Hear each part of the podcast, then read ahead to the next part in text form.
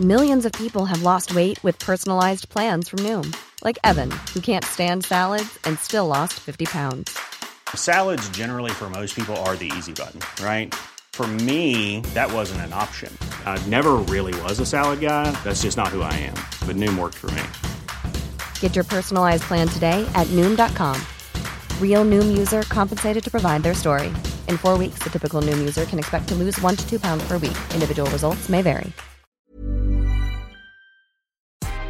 Good morning. This is Brooke Howard with the Daily Beast. It's Thursday, May 28th, and these are the five top stories the Cheat Sheet team is watching right now.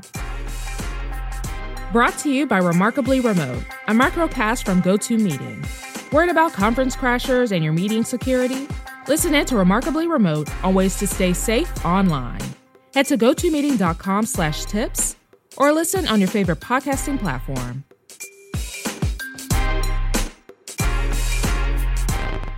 Flames and black smoke poured into the sky over Minneapolis late Wednesday as the second day of protests over the death of George Floyd, a black man at the hands of a white cop, took a violent turn, with a local business near police headquarters set ablaze and at least one person fatally shot in the area.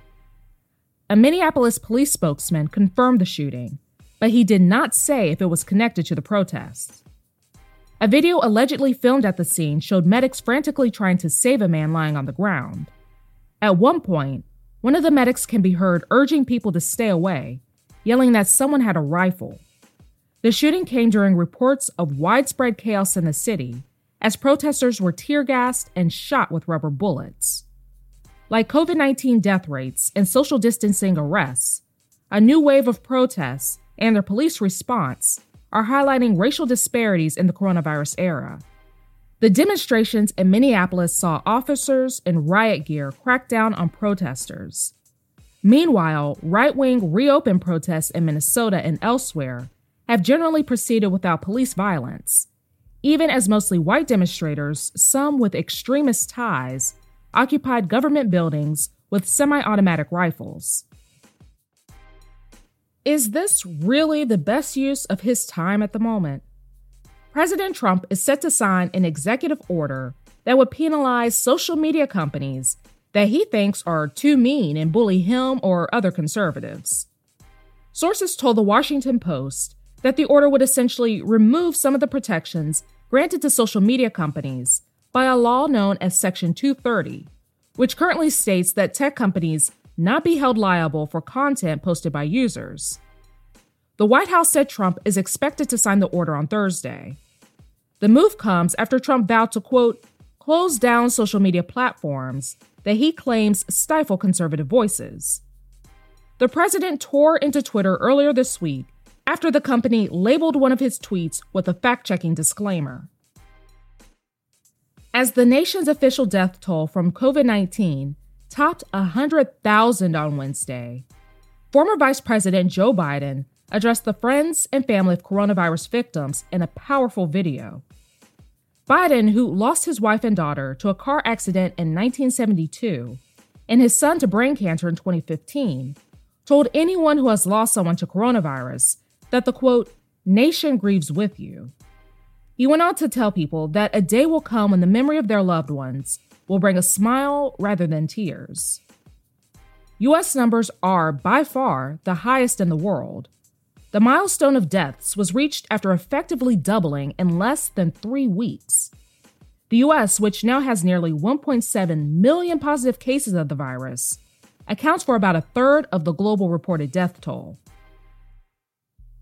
The historic launch of two NASA astronauts on a SpaceX rocket was aborted at the last minute Wednesday due to bad weather conditions at Cape Canaveral in Florida.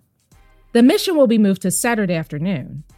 The Crew Dragon capsule launch, which was set to be the first since 2011 to send American astronauts into orbit. Gray skies and storms surrounded the Kennedy Space Center on Wednesday, prompting mission managers to assess the safety of the launch including the possibility that the crew capsule had to escape the rocket due to problems arising. President Trump and First Lady Melania Trump had traveled to Florida to witness the launch. Crew Dragon Commander Doug Hurley said he understood the decision. A YouTuber who makes videos on parenting has told viewers that she and her husband gave an infant son they brought home from China in 2017 to another family after realizing he had, quote, a lot more special needs than they realized. Myka Stauffer had documented the steps of Huxley's adoption to her 700,000 subscribers from the early fundraising stages and onward. But the boy disappeared from her pictures and videos weeks ago, leading to speculation from followers. The couple, Myka and James Stauffer, has four other children. Huxley suffered from a brain tumor and stroke in utero and was later diagnosed with autism.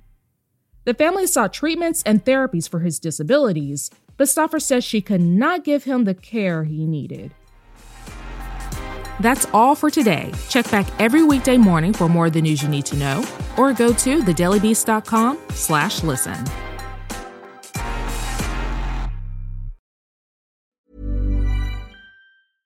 Hey, it's Paige DeSorbo from Giggly Squad. High quality fashion without the price tag. Say hello to Quince.